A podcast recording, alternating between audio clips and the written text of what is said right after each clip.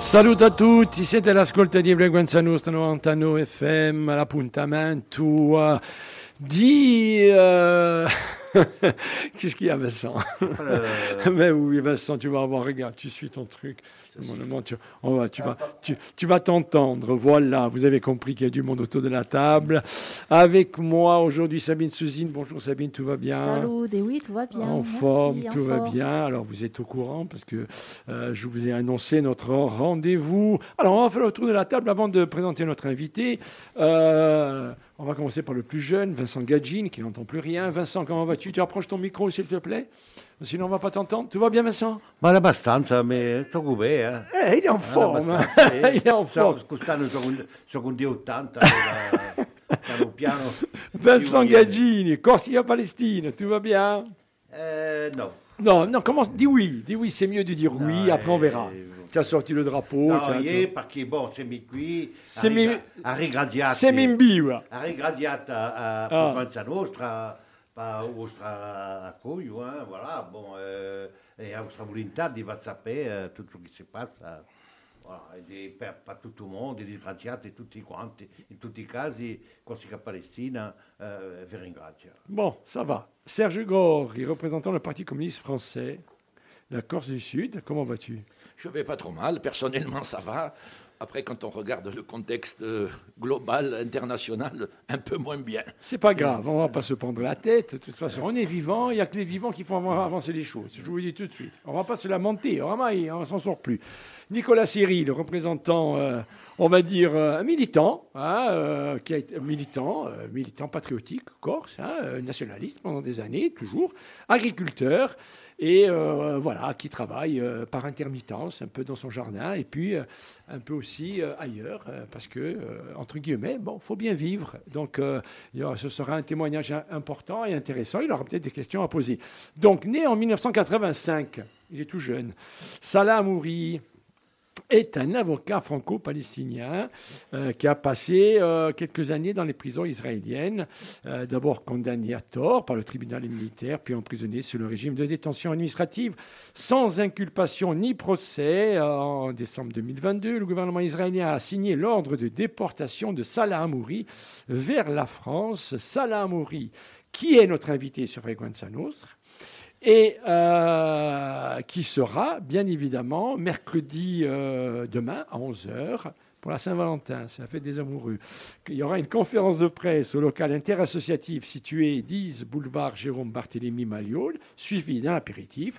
Jeudi 15, 17h, place Abatouch, rassemblement pour une paix durable au Proche-Orient. 18h, locaux théâtral, conférence débat toutes celles et ceux qui ont des questions à poser, des interrogations autour du livre Prisonnier de Jérusalem, vendredi 16 février, 17h-19h, librairie La Marge. Signature du livre de Salah Amouri, Prisonnier de Jérusalem.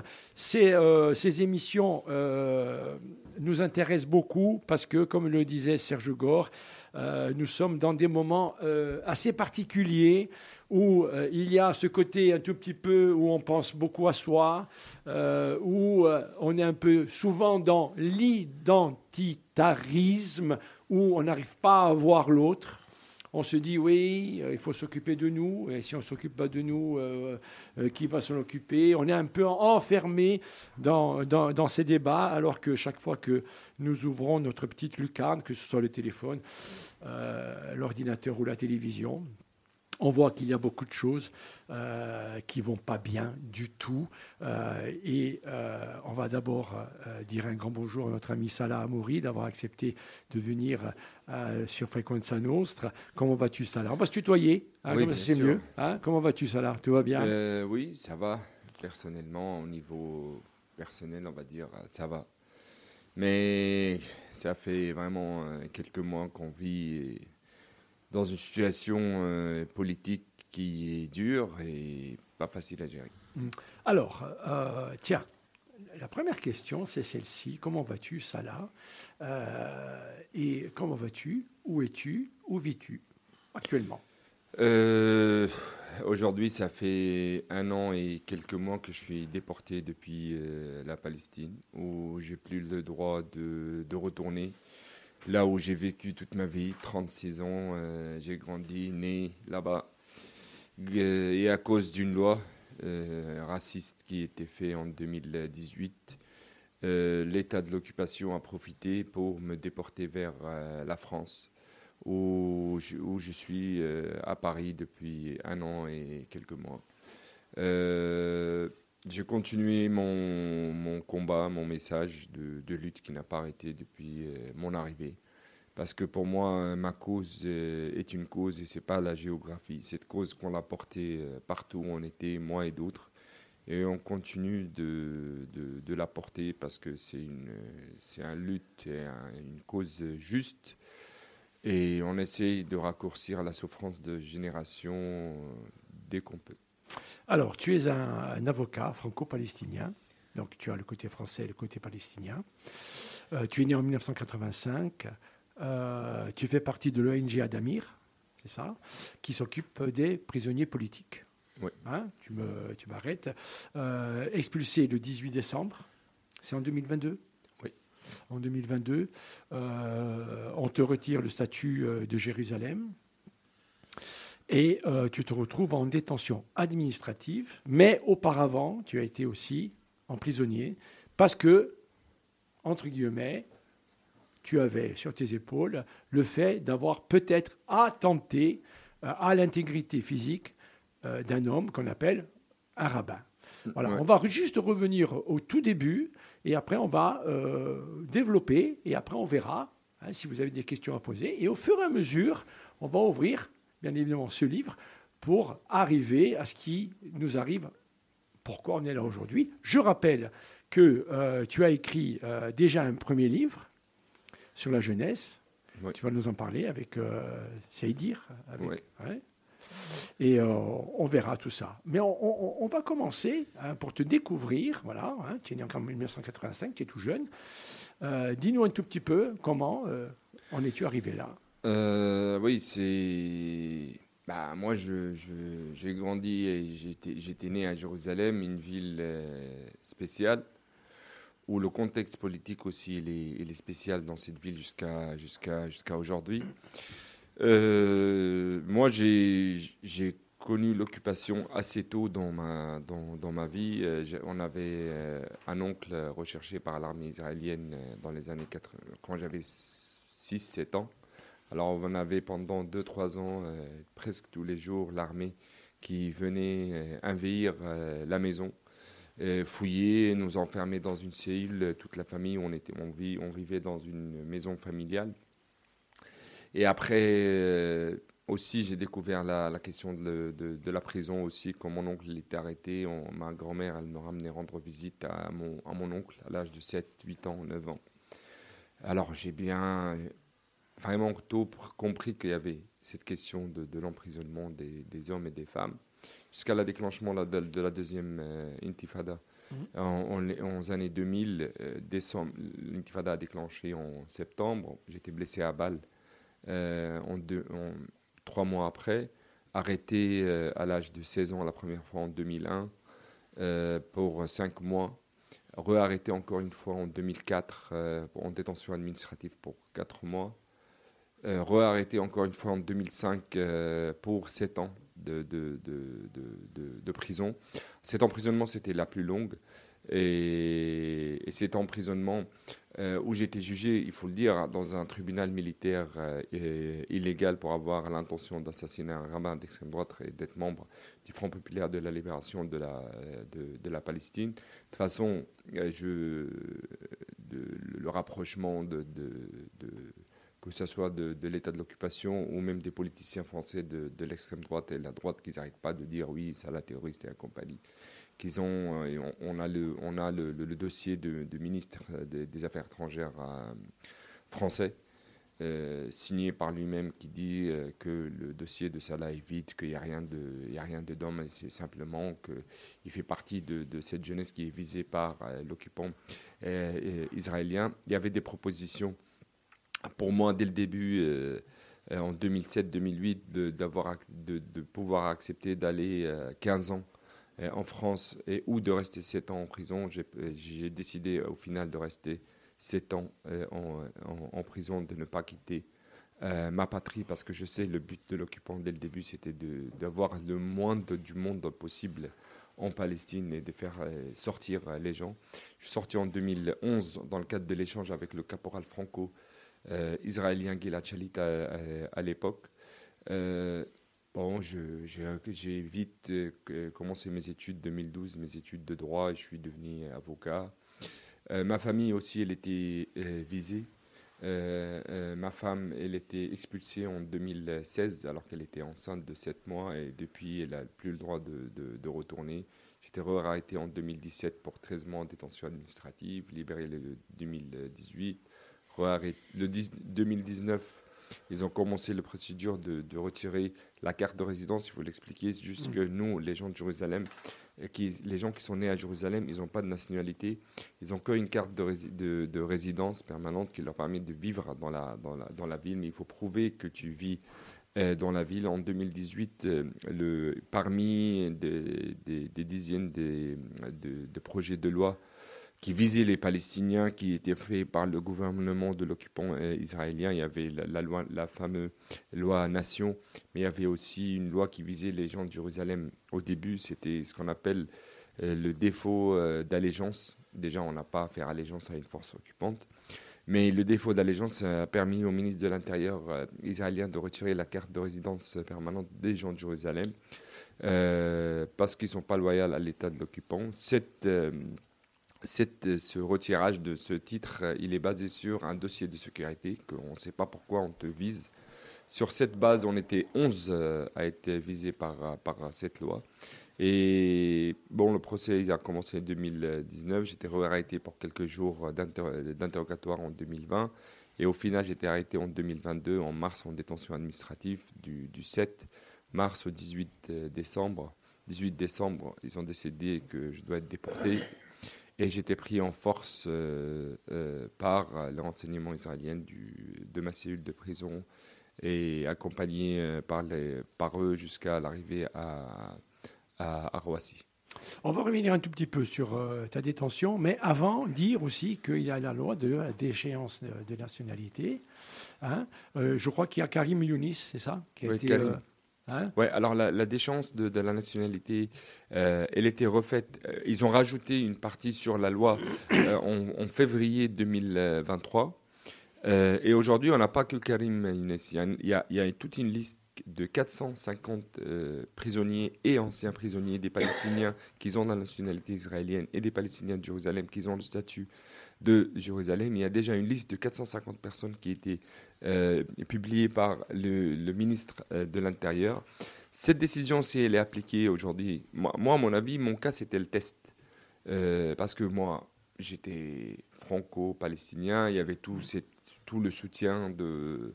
Il y avait, mon, mon cas, il était assez connu au niveau mondial. Je pense que c'était le test pour la communauté internationale, pour la France et pour d'autres.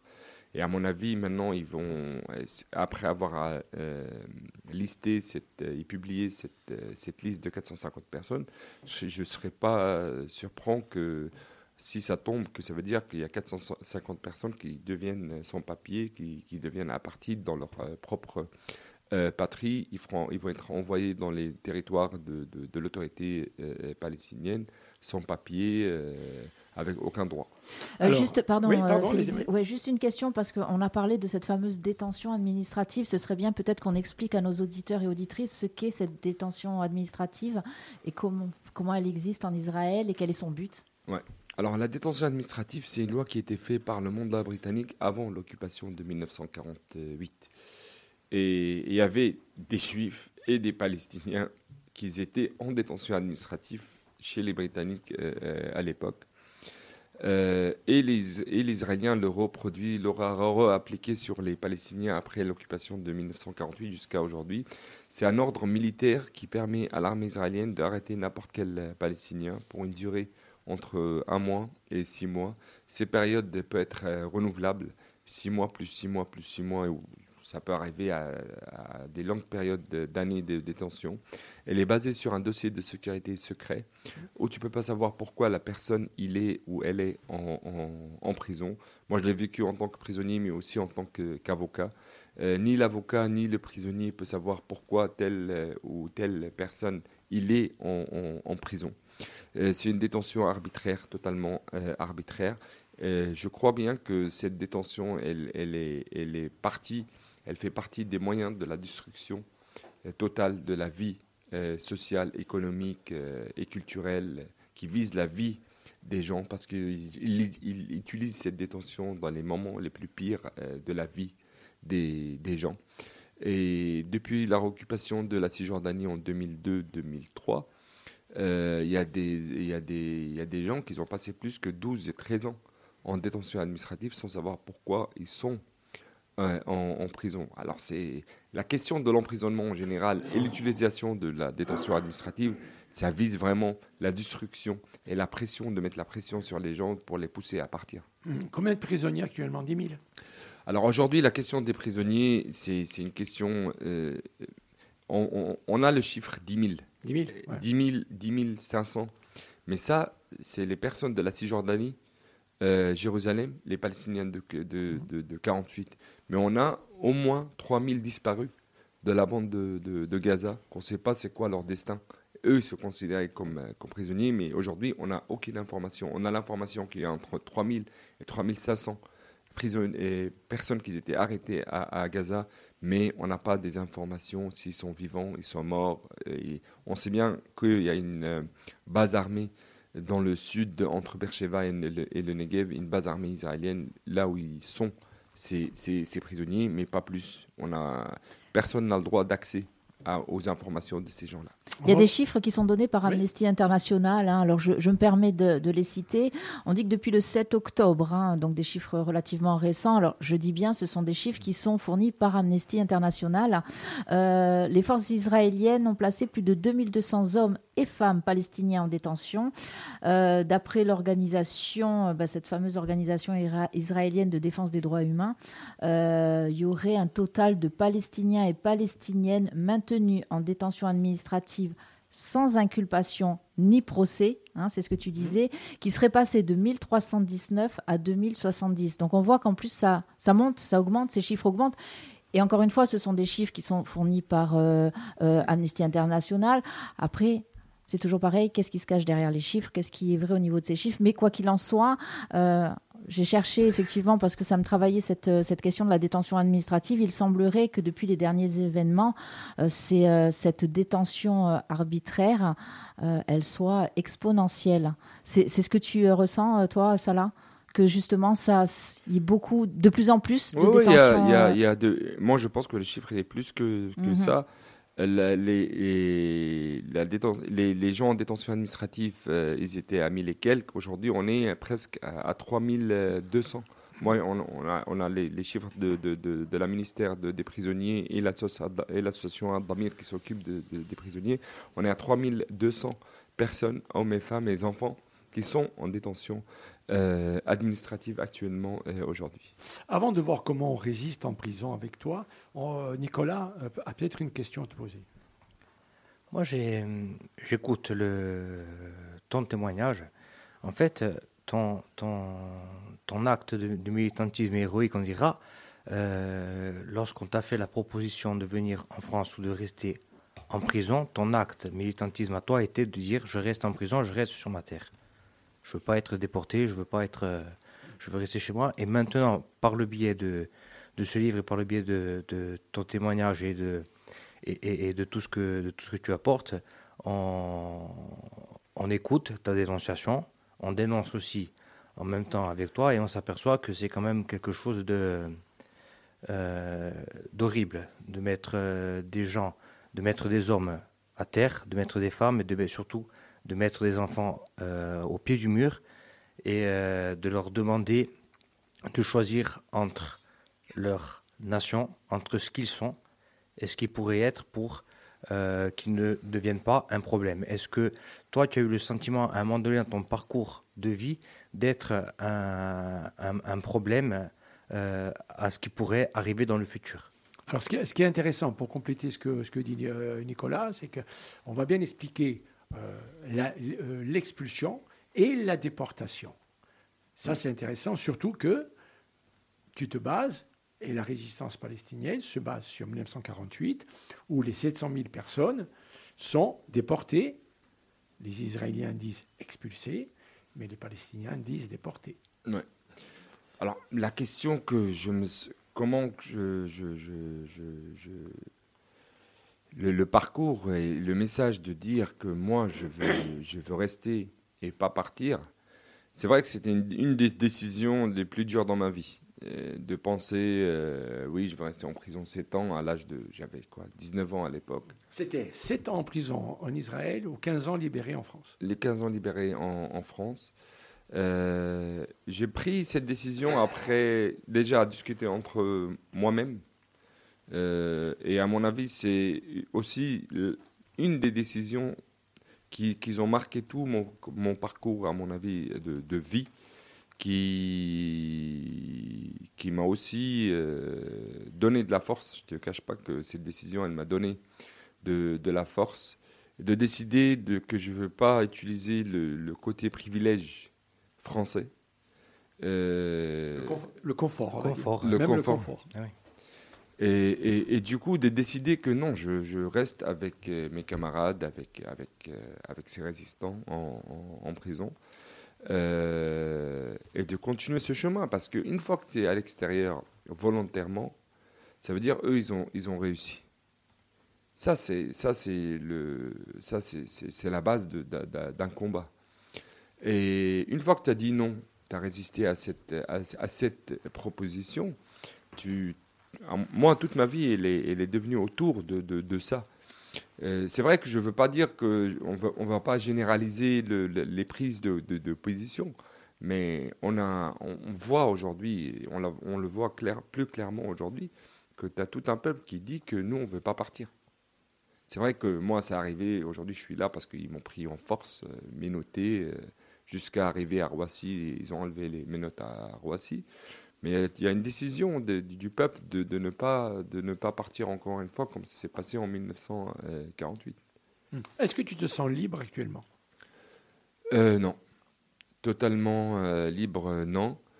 Euh, déjà, il y, a, toute la situation politique qu'on vit, que je vis depuis ma déportation. Mais non, il y a tout non, je ne me sens pas libre tant que je ne suis pas chez moi. Hum, euh, quel a été le rôle de la France et euh, des ambassadeurs Et jusqu'à maintenant, est-ce que tu as un contact par email, ainsi de suite, où il y a des gens qui, qui continuent à t'appeler? Mais au tout début, euh, lorsqu'il y a ces détentions administratives, y a-t-il un silence de, la France Et comment tes, rapports se sont ordonnés un tout petit peu rapport à la France? Alors, moi, j'étais la première fois quand j'étais emprisonné, j'étais un enfant de, de 16 ans. Euh, et, la, et, la, dernière, c'était adulte à 36 ans. Alors, 16 ans, tu es déjà mineur. Hein, oui, oui, je suis déjà mineur. Alors, entre les deux, j'ai pas mal connu des, la diplomatie française, malheureusement. Et tous mes emprisonnements et tout le, le, le, pression que j'ai eu, moi et ma famille. Hein, moi, j'ai pas, j'ai jamais senti que j'étais vraiment défendu comme un citoyen français. Jamais. L'État français ne m'a pas défendu comme un, Français qui subit d'une oppression et d'une occupation. Alors, euh, euh, bon, c'est pire ce qu'on voit aujourd'hui, mais euh, c'est vrai que moi, la seule fois où la diplomatie française s'est intervenue, après la libération du. bien sûr, je ne fais pas la comparaison, mais après la libération du, du franco-israélien qui était de l'armée, la France a intervenu que mon nom soit cité dans la deuxième euh, vague. Et, là, la France, elle a pu imposer que moi, je sois libéré. Ça veut dire que la France, quand elle veut euh, imposer ses, choix politiques, elle peut le faire. Mais malheureusement, la France, euh, aujourd'hui, complice plus clair à ce qui se passe à Gaza, mais même avant, euh, elle, continue de traiter cet état d'occupation comme euh, un allié au-dessus du droit international. Euh, ce qui se passe, on l'a bien vu en Ukraine-Russie et dans d'autres cas. On a bien vu comment le, ministre des Affaires étrangères il allait jusqu'à la Turquie pour libérer un journaliste, même la crise avec la Mexique à l'époque, alors que c'était une question de, marchandises de drogue. Mais ce n'est pas passé avec moi quand j'étais en détention, soit un mineur, soit même en détention administrative, il n'y avait pas cette intervention euh, française euh, où ils disent qu'il faut libérer notre, notre compatriote. Ça n'a pas dépassé les condamnations, ça n'a pas dépassé, oui, on voit, oui, on a envoyé une lettre, on n'a pas de réponse, ils ne nous calculent pas, euh, ils ne nous respectent pas. pas plus que ça. depuis ta déportation, est-ce que tu as été reçu par le Parlement européen ou est-ce que tu as eu un contact? euh, par le, j'étais reçu au Parlement euh, euh, européen à plusieurs reprises. J'étais reçu aussi aux Nations Unies. une fois pour donner mon, mon, témoignage aux Nations Unies à la, commission spéciale d'enquête sur la question palestinienne où, où j'ai été pour, pour témoigner et le rapport est sorti. Et quand on parle de Nations Unies, c'est la Nations Unies qui a, qui a qualifié aussi mon cas de que c'est déportation et c'est pas expulsion. Je sais que ce, mot euh, en Europe, il est un peu lourd à utiliser, euh, le mot déportation, mais je suis désolé, le mot il n'est pas réservé à, certains et certaines et pas aux autres. Quand il y a une crime de déportation, il faut le dire clairement, que c'est une crime de déportation. Et l'État de l'occupation israélienne, il a, il a utilisé le, crime de la déportation à plusieurs reprises, en 48 contre moi, comme contre d'autres, mais c'est, ça continue aujourd'hui aussi. Lorsque tu arrives en France, euh, il y a des conférences qui à Lyon, je crois, hein, c'est Nancy aussi. Et euh, là, euh, il y a, on essaye de t'empêcher de parler aussi. Je veux dire, euh, est-ce qu'il y a des choses qui sont arrivées lors, lors, des conférences? Et là aussi, bon, quel a été le rôle de la, du, préfet de l'époque, ainsi de suite? Bon, On peut voir peut-être aussi que... Oui, le, le, le, bah, les, les, choses n'ont pas commencé quand, quand j'avais les conférences, je vous le dis maintenant. Euh, le, la police euh, française, le jour de ma déportation, ils ont appelé ma femme pour lui dire euh, Vous venez toute seule, vous alertez pas les députés, vous alertez pas les médias, on vous la ramène en sous-sol dans le parking, en, cachette en gros. pour pas que, parce qu'il y a des ordres du, du ministre de l'Intérieur que le 18 décembre, on parle que de la finale du Coupe du Monde et pas d'autre chose. Et à mon avis, ils ont pas, ils ont, c'est pas, c'est pas par hasard qu'ils ont choisi cette date pour, euh, pour la déportation. Bon, c'était pas le cas. Il y avait beaucoup de monde qui, ont, sont venus à l'aéroport, des députés euh, et des journalistes. Dès mon arrivée, les attaques ne sont pas arrêtées jusqu'à aujourd'hui. Des, des, députés, des journalistes. Euh, même l'ambassade de l'État de l'occupation, le CRIF tous leurs alliés, des insultes euh, euh, permanentes sur les réseaux sociaux, des attaques et tout ça, jusqu'à qu'on arrive à, la première interdiction d'un débat à Nancy, où le préfet, malheureusement, il a décidé d'annuler le, le, débat pour la question de l'ordre public. Et on, on est allé à on a attaqué la décision euh, à, la, cour, euh, administrative et on a, gagné. Le, on a gagné. la deuxième chose, c'était à Lyon. Malheureusement, le maire de Lyon, il a pris une décision euh, pas courageuse aussi d'annuler le, débat. Aussi pour la même raison, on la cour administrative aussi, elle a, annulé la décision du maire de Lyon mais moi, je pense que euh, y a, depuis mon arrivée, il y a une décision politique chez certains et certaines euh, Françaises de, de me silencier. Euh, une deuxième punition, il n'y a pas que l'emprisonnement, mais la déportation est arrivée ici en France. Il ne faut pas parler de la Palestine, ni mon expérience personnelle, ni ce qui est arrivé au peuple palestinien.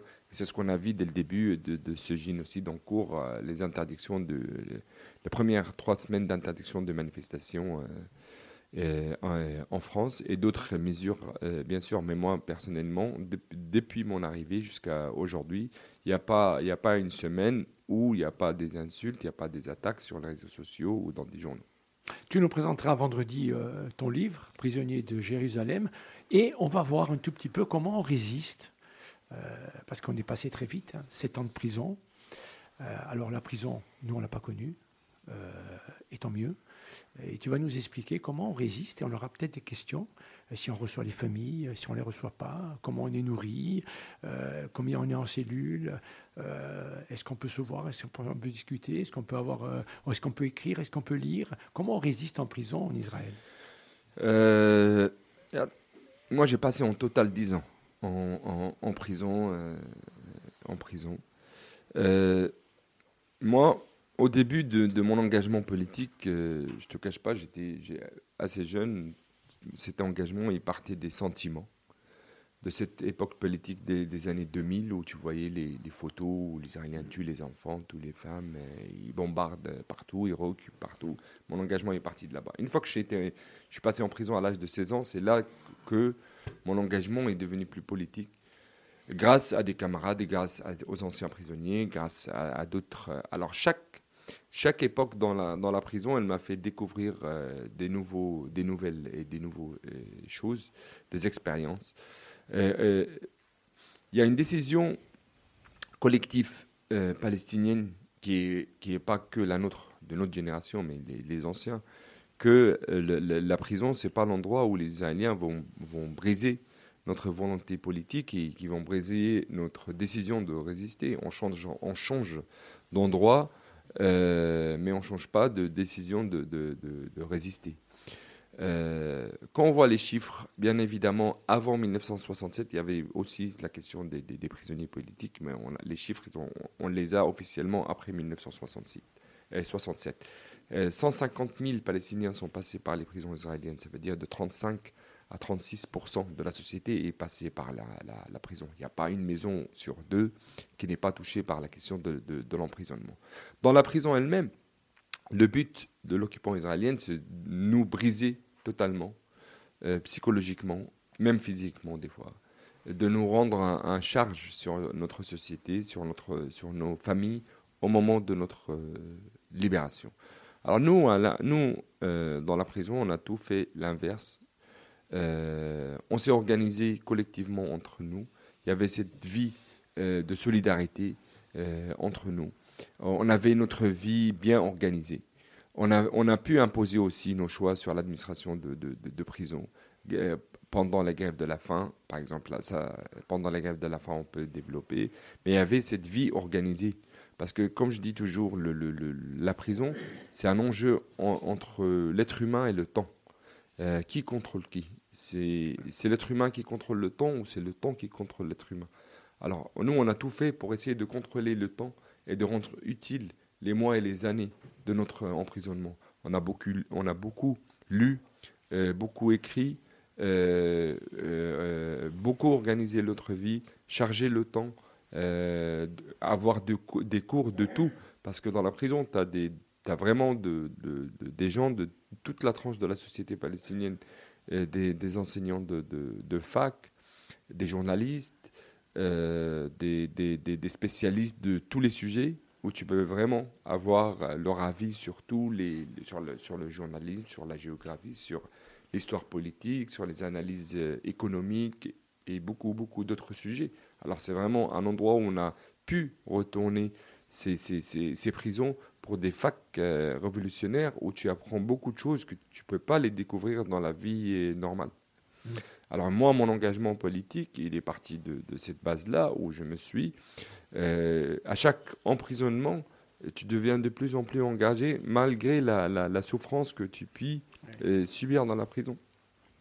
Humainement, comment, tu, comment, comment étiez-vous organisé? Vous aviez des cellules individuelles? Vous étiez plusieurs? Ça dépend. Ça dépend. Le, système carcéral israélien n'est pas uni sur la question euh, comme des, personnages dans les, dans les cellules.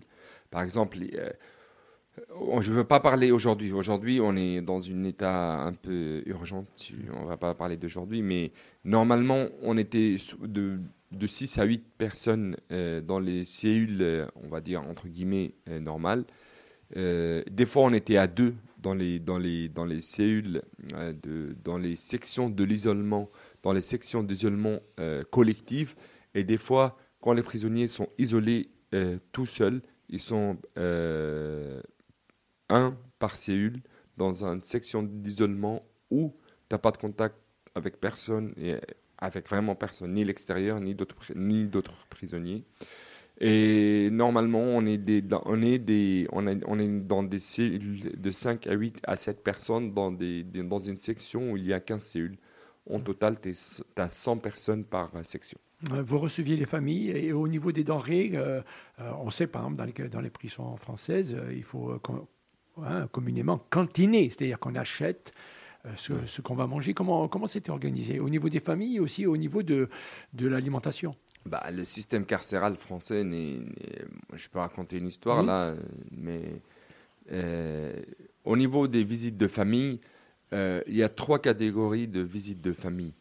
Tu avais à l'époque les gens de la bande de Gaza où ils sont restés, à, mon époque à moi, 7 ans, 8 ans sans recevoir aucune visite. Les gens de la Cisjordanie, ils ont, comme les prisons, ils se trouvent hors de la ligne verte, les prisons, ils se trouvent tous derrière le mur. Les gens, les familles, et on a le droit de visiter que la famille proche, ça veut dire le père, la mère, le frère, la sœur, si la personne est mariée, les, enfants et la femme, ou le mari et les enfants.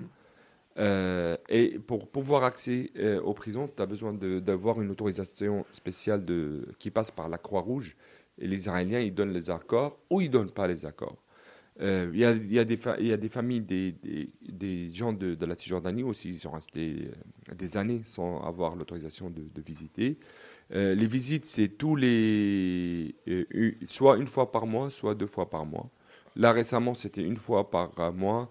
45 minutes. Ça veut dire en total, tu vois ta famille 25, euh, 25 euh, heures sur toute l'année euh, derrière une vitre avec un câble téléphonique, avec aucun contact physique. Avec le temps, vraiment, tu deviens un étranger pour ta famille. Avec le temps qui passe, plus de années tu passes, tu deviens.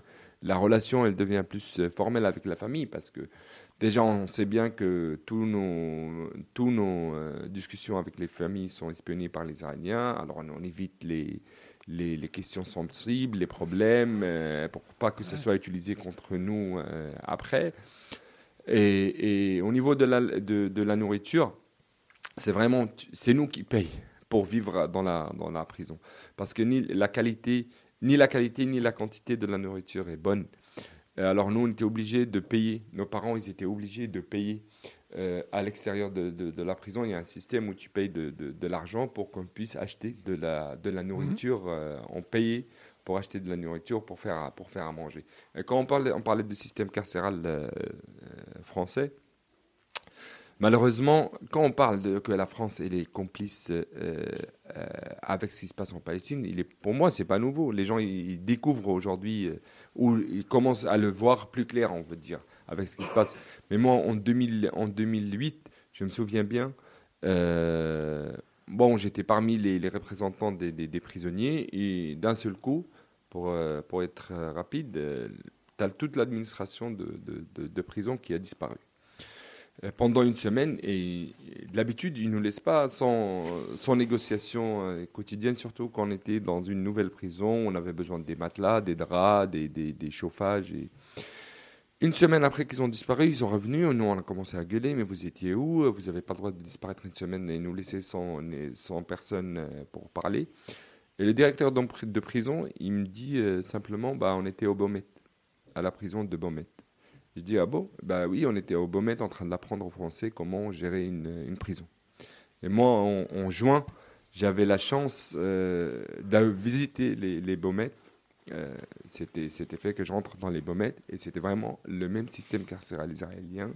l'installation des caméras, les séparations entre les cellules, euh, l'isolement de, la cour des, prisonniers, comment les portes, comment ils s'ouvrent, comment c'était vraiment les rats, les rats. Bon, c'est, vraiment un système carcéral. Tu vois bien la présence de l'occupant israélien au, au, Alors il y a cette coopération. Euh, euh, de la police française et, euh, les, Israéliens qui, n'arrêtent pas jusqu'à aujourd'hui. Pour moi, ce n'est pas, pas nouveau, mais quand c'est un directeur de prison qui te le dit clairement, tu, vois, euh, et après, en 2008, on parle de l'année dernière, 15 ans après, 17 ans après, tu vois comment l'occupant israélien, et ça on le dit toujours, la Palestine, c'est un petit laboratoire avant de diffuser tout ce qui est pour opprimer les peuples. Tous les systèmes, euh, tous les systèmes de surveillance, euh, tous les systèmes pour opprimer, euh, les systèmes d'espionnage Pegasus et, d'autres. La, Palestine, c'est le petit laboratoire où on essaie tout sur ce peuple avant de commencer à le vendre aux plus grands oppresseurs qui sont les États ici et, ailleurs. Sabine? Euh, Non, moi je, qu'on reviendra. Je voulais juste proposer oui à Salah juste de faire une petite pause pour aller vous chercher de l'eau. Voilà, très bien, on va écouter une petite musique. Voilà, on, écoute une petite hein, on fait un petit point entre nous. Et, voilà. et puis c'est mieux si je parle dans le micro. Si oui, je ça fait longtemps de temps. Tu as une voix tellement stridente. Oui, oh, bah oui. Allez, allez, on y va. En aparté. En aparté. Alors, en aparté. attends, la musique. Attends, la musique en aparté. D'abord la musique et après en aparté. Et après en aparté. Tu veux nous faire, toi, tu veux nous faire un apartheid. Arrête de dire apartheid. Allez, on, revient, tout de suite. Juste le temps d'aller chercher de l'eau, justement, un petit peu pour notre invité. Allez, Salah, Maury, Vincent, Serge, Nicolas, Sabine, Félix. Et l'Albino avec Liberta, Sempre, bien sûr. Liberta. Abrigiò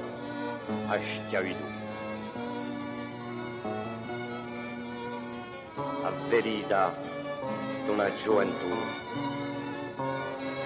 un'eterna forza difficile a scombattere. Da voi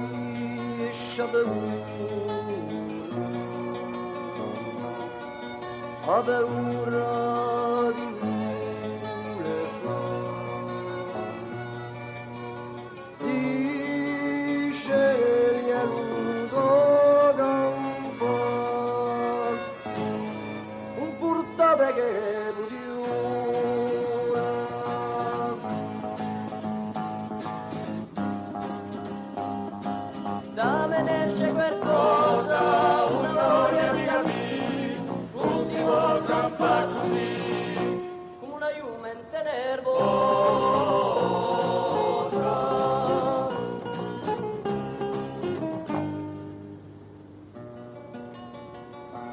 te esce la volontà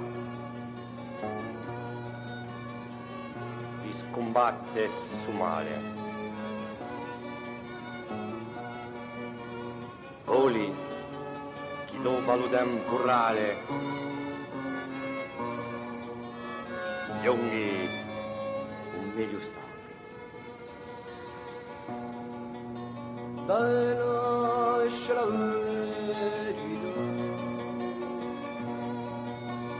love.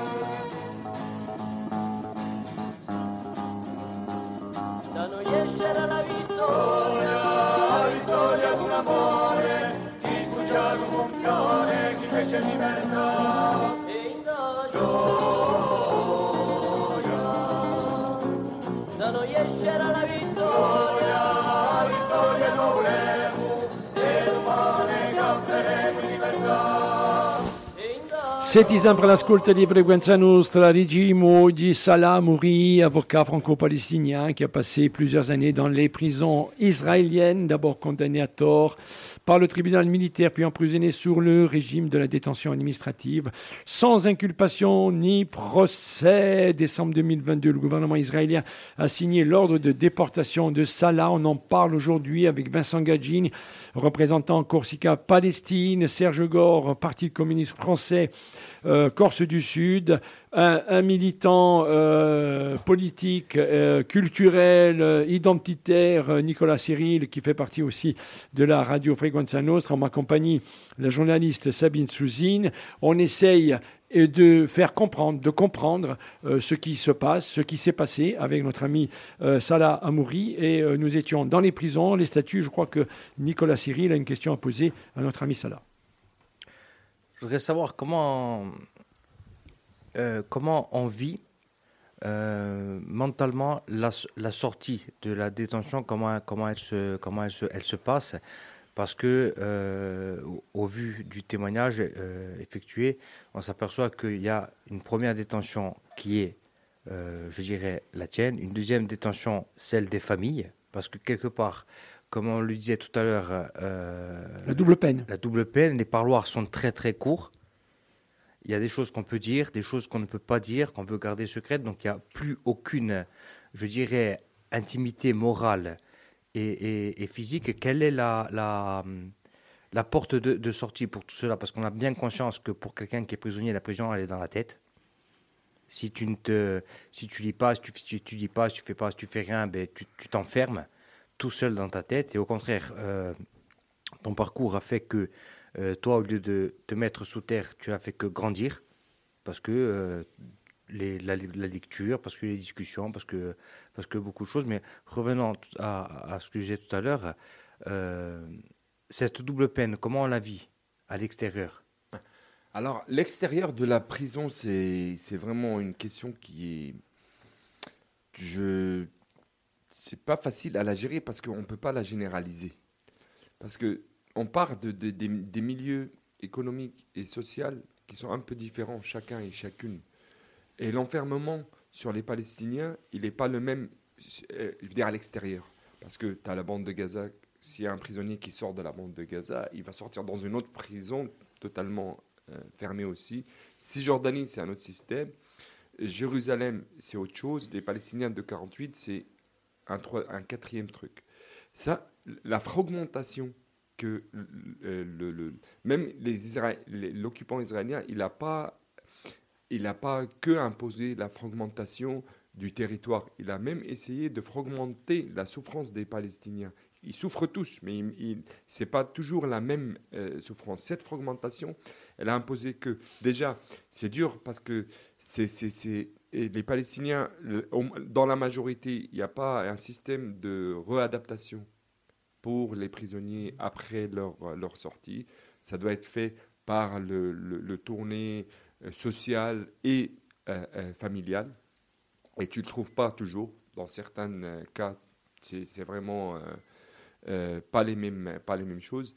Mais moi, le, le truc ou la, la, la question qui m'a fait tenir, plus tenir, c'est les décisions rapides que j'ai pu prendre à chaque fois après ma sortie.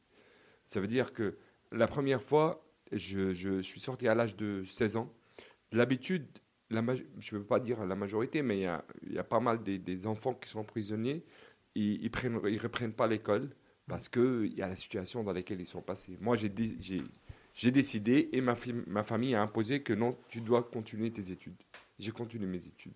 La deuxième arrestation, quand j'étais à la fac, je suis vite sorti et j'ai repris les études. Et il y avait l'engagement politique qui était, euh, derrière.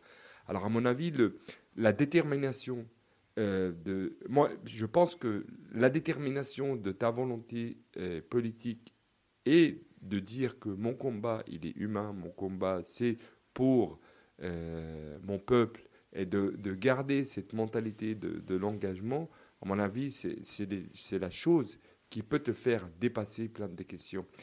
Malgré que la question de, de, la prison, elle ne sort pas de ta tête. À chaque détail de ta vie, cette question, elle reste. Aujourd'hui, moi, j'ai des habitudes que je ne peux pas, je peux pas, je peux pas, je peux pas les, les sortir de moi-même. Moi, dès que j'ai un coup de téléphone à faire, par exemple, je commence, je commence à faire des allers-retours dans la, dans la maison ou là où je suis en train de parler. Ça, c'est le parcours de, de, la cour de la prison. Je ne peux, je peux plus changer. Il y a des relations. Moi, aujourd'hui, mes meilleures relations humaines que j'ai, c'est avec des, des, amis, des camarades qui étaient avec moi en prison. J'étais enfermé avec eux 24 heures sur 24 heures euh, pendant des années et des années. Ça suffit un regard pour qu'ils comprennent ce que tu as, ce que tu n'as pas, ce que tu vas bien ou tu vas pas bien.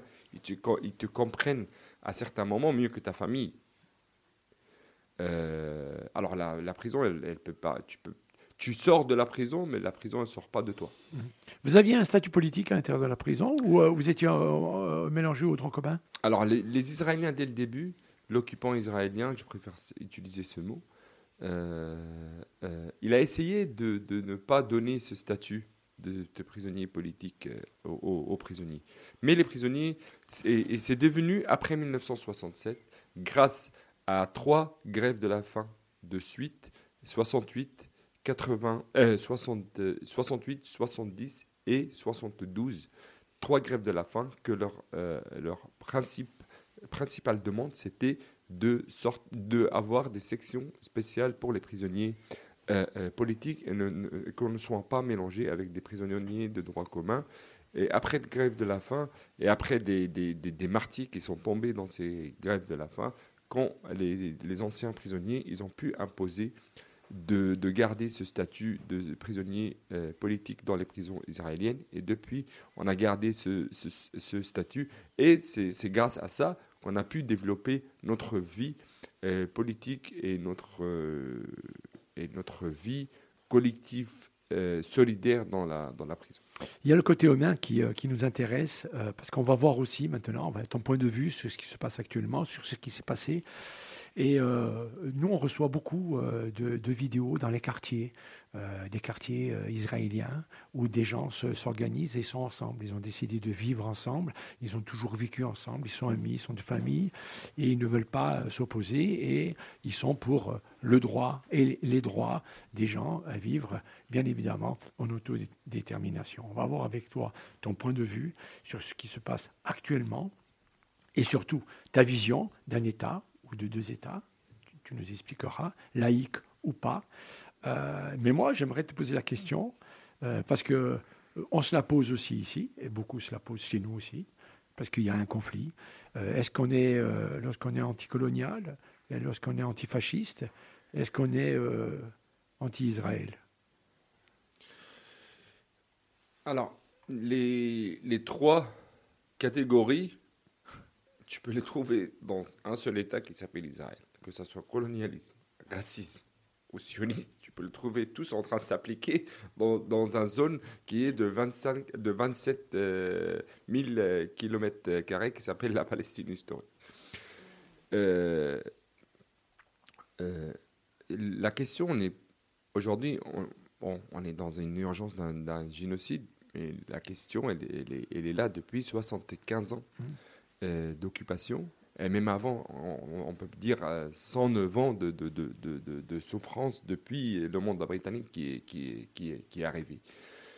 La création déjà d'un État qui était une décision euh, occidentale, impérialiste, d'avoir cette base armée qui s'appelle Israël, et c'est une base armée nucléaire au milieu, dans un entourage où on l'a on on imposé.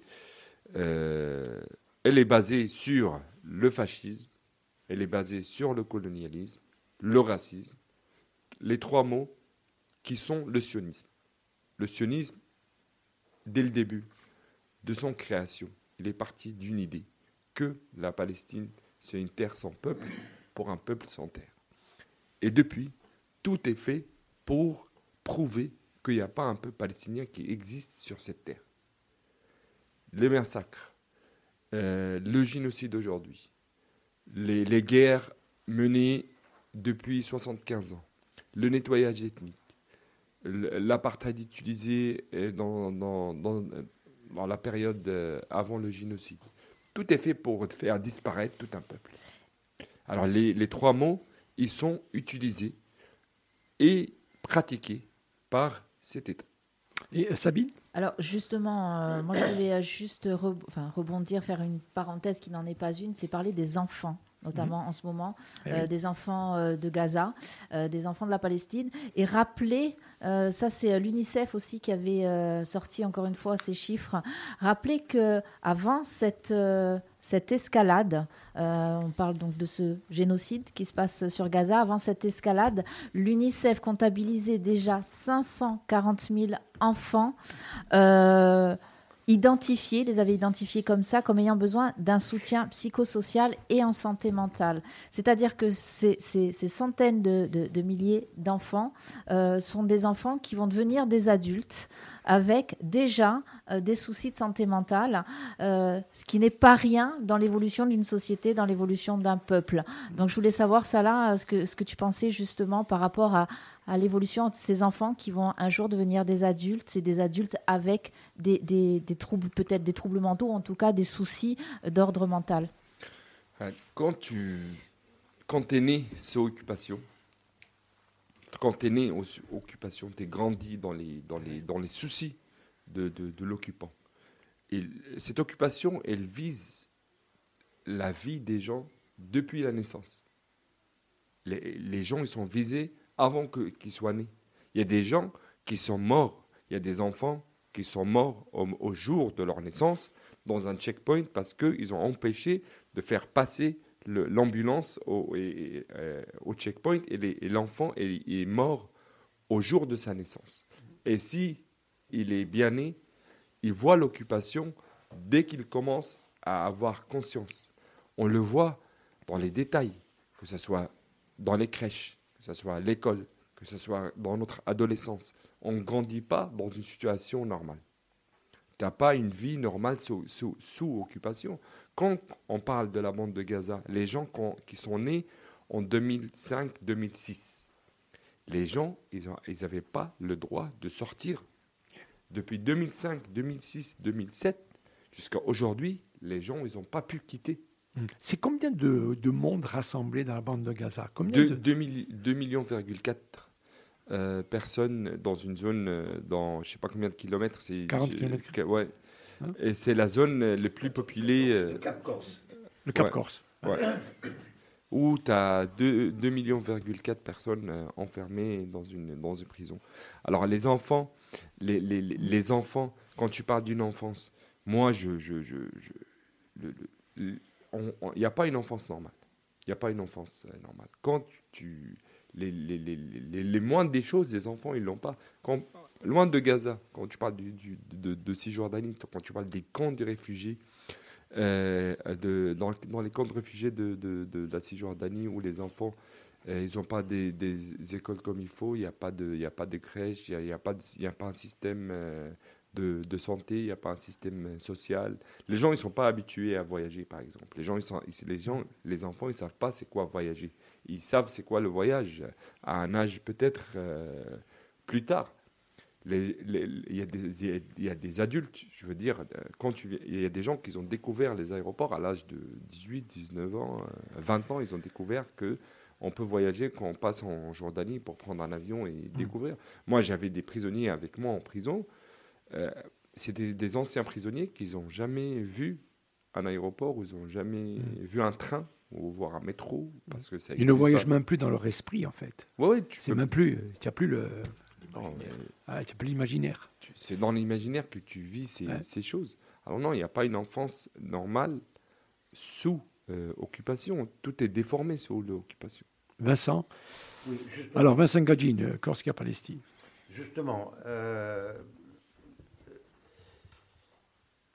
la notion de résistance. Euh, c'est intéressant, à mon avis, d'en parler. Parce que c'est pas seulement de prendre les armes. Nous, la résistance, c'est. Bon, c'est il y a 70 ans, hein, voilà. Mais euh, en Palestine, c'est tout à fait autre. Enfin, ce n'est pas autre chose, mais c'est d'abord résistance parce que on est et on est résistant à la naissance, déjà, on est résistant parce que euh, l'occupation fait que on n'a pas d'autre choix. Dans la tête, dans la tête, chaque, on peut dire que pratiquement chaque acte euh, euh, qu'on fait va être un acte de résistance. Il, va y avoir dans l'acte qu'on va faire, il y a toujours une petite notion de résistance, quoi que ce soit. Et donc, j'aimerais bien qu'il explique un peu ce, phénomène. L'esprit de euh, résistance. Alors, ce qui est, intéressant, ce que dit, Vincent, je, voudrais euh, compléter un tout petit peu entre l'esprit euh, de résistance et le sentiment d'humiliation. C'est-à-dire que l'on sait très bien que lorsque les conflits perdurent, les générations qui arrivent, souvent, si elles ne sont pas, comme tu disais, éduquées politiquement, on, on, peut se retrouver avec un véritable raidissement où les gens sont dans l'humiliation totale et après, sont capables d'actes terribles. C'est-à-dire qu'un enfant qui arrive maintenant, si on ne lui explique pas véritablement ce qui s'est passé avant, que ce soit en Palestine, que ce soit en Ukraine, que ce soit en France, on a bien vu en France, on n'a pas, pas très bien expliqué l'histoire de la résistance, l'histoire du travail. Là, par exemple, dans quelques jours, il y aura euh, Manoukian au Panthéon. Euh, les gens découvrent euh, qui étaient les MOI, Manoukian, hein, la main-d'œuvre étrangère qui, qui, se battait. Mais les gens les découvrent. Et lorsqu'on parle avec des lycéens, ils, disent Manoukian, c'est le pianiste. C'est pas le, c'est pas le, c'est pas le résistant. Mais c'est important. Donc ce que dit, euh, ce que dit Vincent, la résistance, elle doit être, est-ce qu'elle doit être culturelle, politique, éducative, ou, ou se dire la résistance, ce n'est que... voilà, bon, voilà, et vous avez compris. Moi, je pense que la résistance se, présente dans tous les détails. Il n'y a pas une forme de, résistance, il y a des formes de résistance qui se réunissent ensemble pour avoir une conséquence politique. Mais il n'y a pas, un, une seule résistance qui est préférée sur l'autre euh, résistance. Déjà, comme c'est décrit dans le droit international, euh, que c'était pour le peuple palestinien et pour les autres peuples qui étaient euh, sous occupation, toutes formes de résistance sont légitimes. Ça, c'est premièrement. Mhm. Deuxième, quand on parle, moi, à mon avis, la question culturelle, c'est la question, c'est l'âme de l'âme de tous les moyens de la résistance, c'est la résistance culturelle. La résistance parce que quand on veut assassiner un peuple, on veut faire disparaître surtout sa, sa, culture. Aujourd'hui, on le voit quand, l'occupant israélien il prétend que le falafel c'est israélien, que la danse d'Abke elle est israélienne, que le hummus il est israélien, que le taboulé euh, la salade taboulé, elle n'est pas libanaise, elle est, elle est, elle est israélienne. Ils essayent de, te, de voler tout le patrimoine du peuple palestinien et prétendre que elle est, euh, euh, qu'elle est israélienne. Moi, je pense que l'âme de toutes les formes de la résistance, c'est la résistance culturelle. Quand le, fameux ministre fasciste israélien Smotrich est venu à Paris il y a quelques mois, il, a, osé à dire que sa grand-mère est la première euh, palestinienne née en, Palestine dans un kibbutz euh, dans le nord de la Palestine euh, occupée. Ils essayent de faire disparaître cette, cette, culture. Et moi, à mon avis, si on perd tous les fronts, il faut, c'est interdit de perdre le front culturel du peuple palestinien. Mais toute forme pousse vers cette, vers cette liberté. Et chaque période politique, et là, c'est moyen, euh, de, résistance. On ne peut pas généraliser euh, tous les moyens, dans, surtout les périodes politiques, parce que les, périodes politiques sont différentes un de l'autre. Les années 60, euh, les années 48, ils étaient différents des années 70, ils étaient différents des années 80, 90. De, il y avait plusieurs moyens d'expression de, cette, de, cette, de, cette résistance qu'ils ont, qu'ils ont eu lieu en, Palestine. Nico? Moi, je fais un petit peu pas une, pas, une synthèse, mais pour euh, récapituler un petit peu tout ce, que, tout ce qui a été dit, ce que je comprends, c'est que c'est le système qui tue dès la naissance euh, une, personne, car euh, on empêche des, les gens de se soigner convenablement, on empêche des femmes d'accoucher dans de bonnes dans de, dans de bonnes conditions. Donc, c'est le, le système qui t'enferme dès ta naissance ou qui te tue. Euh, les gens qui arrivent, les, les, jeunes garçons, les jeunes filles qui sortent de là par le biais intellectuel, par l'école et par le biais culturel, ben, ce sont de futurs, de futurs résistants qui sont là pour euh, justement dire, dénoncer et démontrer ce, ce, que leurs parents ont vécu et ce qu'ils vivent. Donc c'est le système en fait qui crée euh, une, certaine forme de, résistance. Donc, c'est ce système-là qui fait en sorte euh, d'avoir des futurs d'avoir des futurs prisonniers. C'est le serpent qui se mord la queue en, en permanence. Et je trouve ça. Là, on va se la poser la question ensemble et tous ensemble, bien évidemment. Et c'est pour ça que la question de l'avenir, on, va, se la poser, puisque s'il y a des gens qui nous écoutent, et j'espère que nos amis qui étaient venus de l'équipe euh, de football, s'ils nous écoutent, ils vont, euh, ils vont se dire qu'il y a aussi peut-être un avenir. Mais lorsqu'on parle avec, euh, avec des gens, puisqu'on est dans une société qui sombre un tout petit peu, légèrement, pas tout le monde, mais dans le facile, dans le rapide, on n'a pas envie de, de s'embêter à chercher à comprendre sur telle ou telle chose. On se dit, ah oui, oh là là, tu sais, ceci, cela. tiens, on va se la poser tous ensemble. Y a-t-il un avenir? Et je te la pose euh, ça là, y a-t-il un avenir? Et il passe par où cet avenir? Euh, Moi je pense, moi je suis plutôt positif, hein, je ne te cache pas. Euh, je suis plutôt, plutôt, positif parce que et, ça passe par où? Je vais, je vais répondre après, je vais développer. Ça passe par la fin de l'occupation. L'avenir, il passe par la fin de l'occupation. Parce que le problème, c'est l'occupant. Sans l'occupation, tu n'auras pas les problèmes qu'on a aujourd'hui. Tout commence par la fin. Euh, moi, j'ai plutôt espoir aujourd'hui, malgré ce génocide. Moi, je pense que l'occupant israélien a bien compris qu'il a perdu.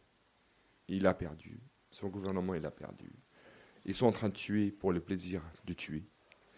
Euh, stratégiquement, ils ont perdu. Politiquement, ils ont, ils ont perdu. Les buts politiques qu'ils ont levés dès le début, ils, vont, ils savent bien qu'ils vont jamais. et même les Américains, ils l'ont alerté. Thomas Friedman et d'autres, euh, qu'ils ont euh, des, des, des, des, stratèges américains qui l'ont dit dès le début. faites attention euh, vous êtes en train de, mener une politique que vous n'allez pas réussir à, politiquement à, l'imposer. C'est suicidaire ce que font les Israéliens. Euh, c'est suicidaire, euh, c'est suicidaire dans le terme. pour nous, ce qui se passe aujourd'hui, ce génocide, cette société raciste, elle n'est pas nouvelle qu'elle est raciste. Pour nous, les Palestiniens, la première Nakba, elle était faite par la gauche la gauche socialiste qui est montée de l'Europe avec les idées des kibbutz. Euh, et on a fini avec une extrême droite. Euh, bon, ce qui, est bien dans, cette, dans son gouvernement d'extrême droite, que ça montre exactement hmm. le, le, le, visage de l'occupant. Pour nous, ça, change, ça, ça a changé. Euh, quelques mesures, l'armement des, des, colons, ça a changé. Il y a quelques trucs qu'ils ont, qu'ils ont changé. Mais malgré ça, malgré ça, pour nous, ça montre plus aussi l'alliance que, par exemple, la France, quand on parle de, la France. La, euh, Netanyahou, après son, l'élection de ce, de ce gouvernement, il est, le premier à le recevoir, c'était Macron. Le premier, avec, avec ce gouvernement, le premier à le recevoir et le prendre dans les bras, c'était, Macron. Et tu te demandes, c'est quoi le privilège de Netanyahou chez Macron euh, après avoir des, ministres euh, qui sont clairement euh, fascistes? C'est pas. je pense que je suis plutôt aussi positif parce que le, plan de, j'espère encore, il reste les deux semaines qui viennent qui sont dangereux, mais l'essai de vider la bande de Gaza à mon avis, il a, il a, il a échoué. Peut-être que malheureusement maintenant, aujourd'hui, il y a le massacre qui était prévu euh, dans le, dans le sud de, la Cisjordanie, à, Rafah, où il y a 1,2 millions de personnes dans les, camps. Et depuis 48 heures, l'occupant israélien a commencé à massacrer le sud de, la bande de Gaza pour essayer de, pousser les gens à, aller vers, vers l'Égypte. C'était le plan essentiel d'avoir euh, vraiment une minorité palestinienne à la bande de Gaza. Mais je pense qu'il euh, y a une question qui est très très importante que la Palestine est revenue la première priorité mondiale. L'essai de faire disparaître la Palestine en tant que cause centrale des Arabes et du monde depuis le 2011, depuis le printemps arabe jusqu'à 2023, il a, échoué, il a échoué dans quatre mois. Aujourd'hui, on est revenu la première priorité mondiale.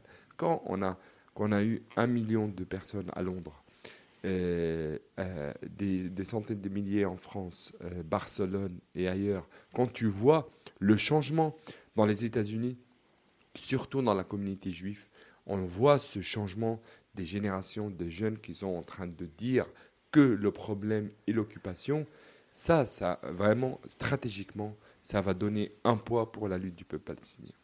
Et un, et un, espoir pour la paix, parce que c'est ça en fait la finalité. C'est ce que font nos amis tous les mois. C'est ça, et, et c'est ce aussi pourquoi nous sommes ravis de t'avoir là, là, parce qu'on le rappelle euh, ici dans cette petite radio associative, ce que nous, euh, nous, euh, nous essayons de promouvoir, c'est la paix par tous les moyens, et avoir des témoignages comme le tien qui nous amènent aussi, ça c'est important hein, de le préciser, qui nous amènent le monde ici encore, c'est-à-dire l'extérieur.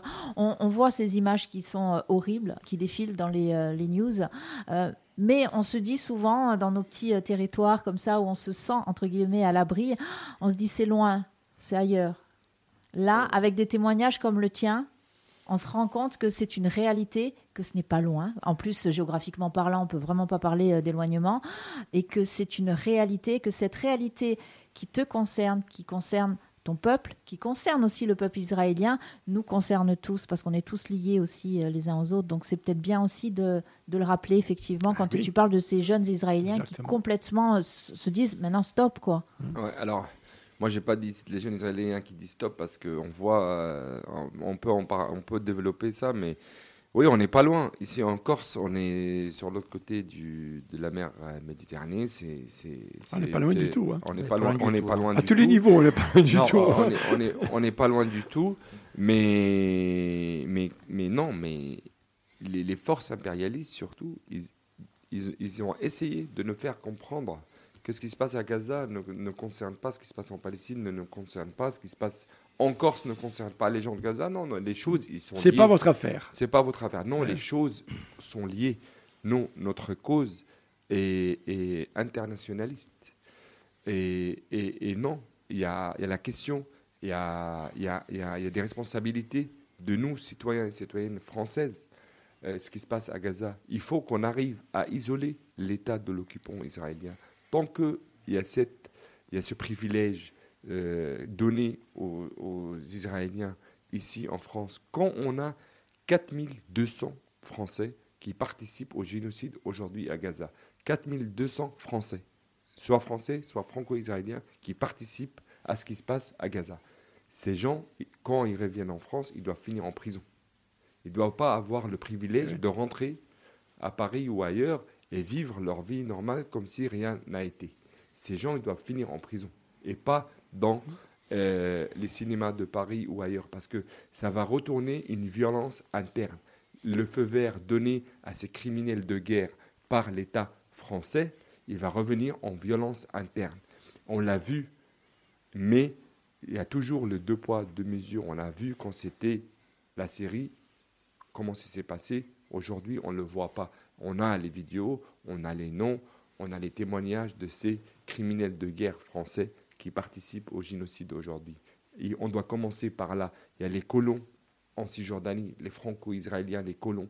Eux aussi, ils ne doivent pas utiliser leurs privilèges français et venir ici en France. Ces gens, ils doivent être punis pour leurs crimes euh, de guerre. Il y a la question de l'embargo militaire et économique. Il faut que la France mm. arrête de fournir les armes à l'état de, de, de l'occupation parce que c'est une participation directe à, ce qui se passe en Palestine. Quand on parle des Français, aujourd'hui, jusqu'à aujourd'hui, il y a des Français qui sont bloqués. On a la liste, on a les noms. Et aujourd'hui encore, il y a des Français qui sont bloqués à la bande de Gaza. Et la France ne, ne, peut, pas les, ne peut pas les sortir. C'est des Français et la France ne peut pas les sortir de la bande de Gaza parce qu'il n'y a pas un accord avec les Israéliens pour les, pour les, pour les sortir. C'est quoi ce État qui est considéré parmi les cinq forces première cinq forces mondiales, qui est soumis à une force occupante qui le gère dans les détails de, la vie de ses citoyens français. Quand par exemple, on a, on a, on a l'exemple de, de, la, de la famille Abou Shamla, qu'ils ont fait sortir la, mère et trois enfants, ils ont gardé le père et, et, trois enfants. Ils ont pu, la France a été obligée de sortir les trois enfants juste après la mort du père. Le père, il, est, il était fonctionnaires de l'État euh, euh, français pendant 20 ans. Ils ont sorti les, trois, les, restes des trois enfants après la, mort de, du, de, père. Aujourd'hui, on a, je ne veux pas citer les noms parce que c'est un peu confidentiel, mais on a les détails de ces Français. Quand il y a deux enfants français tués par l'armée israélienne, qu'est-ce qu'elle a fait la France? Rien. Silence total. Ça, c'est une complicité de la France à ce qui se passe à la bande de... Et on a des milliers, on a des milliers des, des, des, des exemples, on peut, les, on peut les citer. Mais, par exemple, un autre exemple, pourquoi il n'y a pas un sondage aujourd'hui en France qui dit, il parle de ce qui se passe en Palestine? Parce qu'ils savent bien qu'il y a une opinion publique qui est favorable au peuple palestinien. Il n'y a pas un sondage qui est sorti. Pourquoi les médias ne parlent pas? Parce qu'ils savent bien que les médias sont contrôlés par les pro-israéliens ici euh, en France. On parle, euh, heureusement qu'il y a certains euh, politiciens et il y, a les réseaux sociaux qui parlent de ce qui se passe en, Palestine. Et c'est pas une guerre. Ils n'arrêtent pas de dire oui, c'est une guerre entre le Hamas et Israël. C'est pas une guerre c'est pas une guerre. Déjà, la définition guerre, elle est dans le droit international. On peut pas la définir ici, mais c'est tout un génocide qui est lancé sur tout, tout, contre tout l'ensemble d'un peuple entier. Serge Gore, Parti communiste français, c'est important pour vous. Est-ce qu'au niveau euh, national français, il y a une voix qui s'est élevée? Est-ce qu'il y a quelqu'un au Parlement euh, qui, a, euh, qui a demandé Ou on reste frileux tout le temps Je ne pense, pas qu'au Parti communiste on soit frileux. Depuis 75 ans, le parti en, France a été un des, un des plus importants à, à soutenir la lutte du peuple palestinien. Et je ne pense pas que de ce côté-là, il y ait de frisonnité. Euh, au niveau national, les responsables du parti ont pondu à l'Assemblée nationale des documents pour euh, venir en soutien au peuple, pour euh, réclamer justement auprès de Macron une, une, participation plus importante et un engagement plus important pour que le gouvernement français fasse entendre sa voix pour surtout l'arrêt euh, dans un premier temps du, massacre qui a lieu à, ce moment à Gaza. Donc je ne pense pas qu'on euh, puisse parler de frilosité, bien au contraire. Euh, tous les jours, on, prend le journal L'Humanité, il y, a des reportages dénonçant les, exactions, et c'est peut dire le génocide carrément de l'armée israélienne, l'impunité qui dure depuis 75 ans, et que justement cette injustice, ces malheurs expliquent en partie je ne dis pas euh, justifie euh, ce qui s'est passé le 7 octobre. Euh, donc, je ne pense pas qu'on puisse parler de, complicité ou, de, ou, ce moment-là de, faiblesse, bien au contraire. Non, ce que moi je voulais dire, c'est, bon, puisque j'ai mis la parole, c'est de soutenir justement tout, ce qu'a dit Salah. Et, je voudrais lui poser la question, qu'est-ce qu'il pense de l'opinion publique internationale, euh, puisque euh, dans, beaucoup de pays, je dirais, euh, il y a des manifestations, mais bon, ça reste, enfin, personnellement, je le vis comme quelque chose d'un peu à la fois frustrant quand on regarde le malheur qui se déploie. Et, justement et de, l'injustice naît ce malheur. Et quand on voit le, la, monstruosité qui se passe et les moyens qui sont les nôtres, même si on a l'impression de faire le maximum, etc., mais que l'opinion publique essaye de peser, mais malheureusement, peut-être que ce n'est pas suffisant.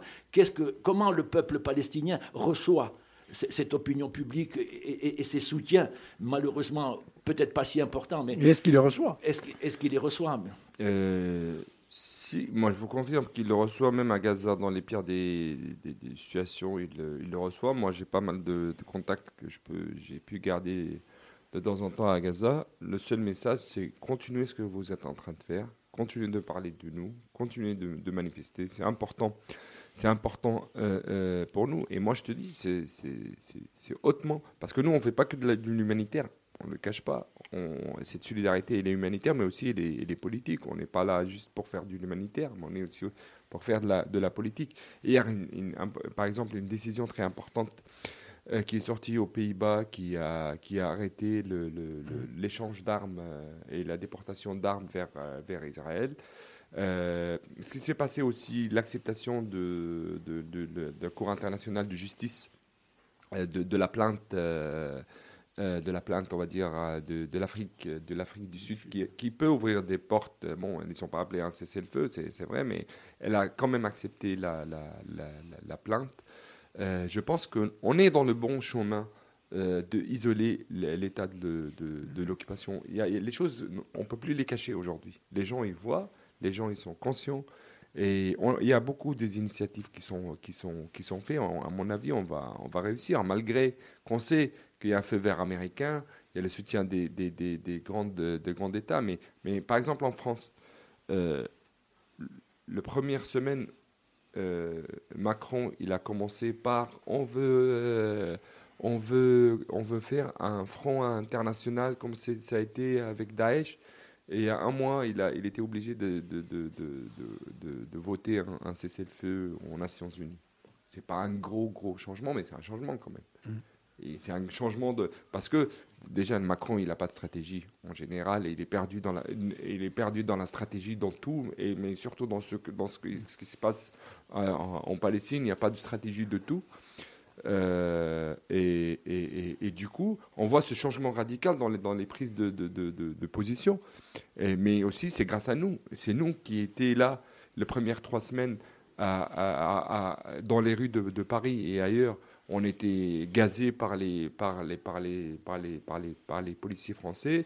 On a reçu des amendes. Il y en a qui se sont fait arrêter. Mais on a trois semaines, on n'est pas sorti des rues jusqu'à ce qu'on a réussi à casser l'interdiction de, de, de, de, manifester euh, pour le peuple, pour le peuple palestinien. Et depuis, chaque semaine et chaque semaine, chaque semaine, on a des initiatives pour, euh, pour, pour manifester pour la, pour la Palestine. Si on n'avait pas cette détermination euh, politique et humaine de rester dans les rues, euh, les interdictions, peut-être qu'on les aura jusqu'à jusqu'à jusqu'à aujourd'hui. Non, l'opinion publique, à mon avis, on l'a gagnée, et l'opinion publique, elle peut renverser les, les choses quand le moment historique il arrive. Alors l'opinion publique, elle se réunit un tout petit peu, et beaucoup même dans les esprits tous les mois, mon cher Vincent. on va entre guillemets, toutes, les semaines, euh, mais euh, une fois par mois, il y a quelque chose de sympa dans un quartier. Euh, voilà, c'est bien. Hein. Toutes les semaines. Et toutes les semaines, oui. Vincent, Salah Amouri et Nordine Idir ont écrit Palestine quand les jeunes résistent en France. Alors, est-ce que les jeunes résistent en Corse? Est-ce que vous avez eu des jeunes qui sont venus vous voir est-ce qu'il y a des jeunes, puisque c'est toutes les semaines, à la rigueur si c'était tous les mois, mais est-ce que, voilà, non, c'est une question claire et précise.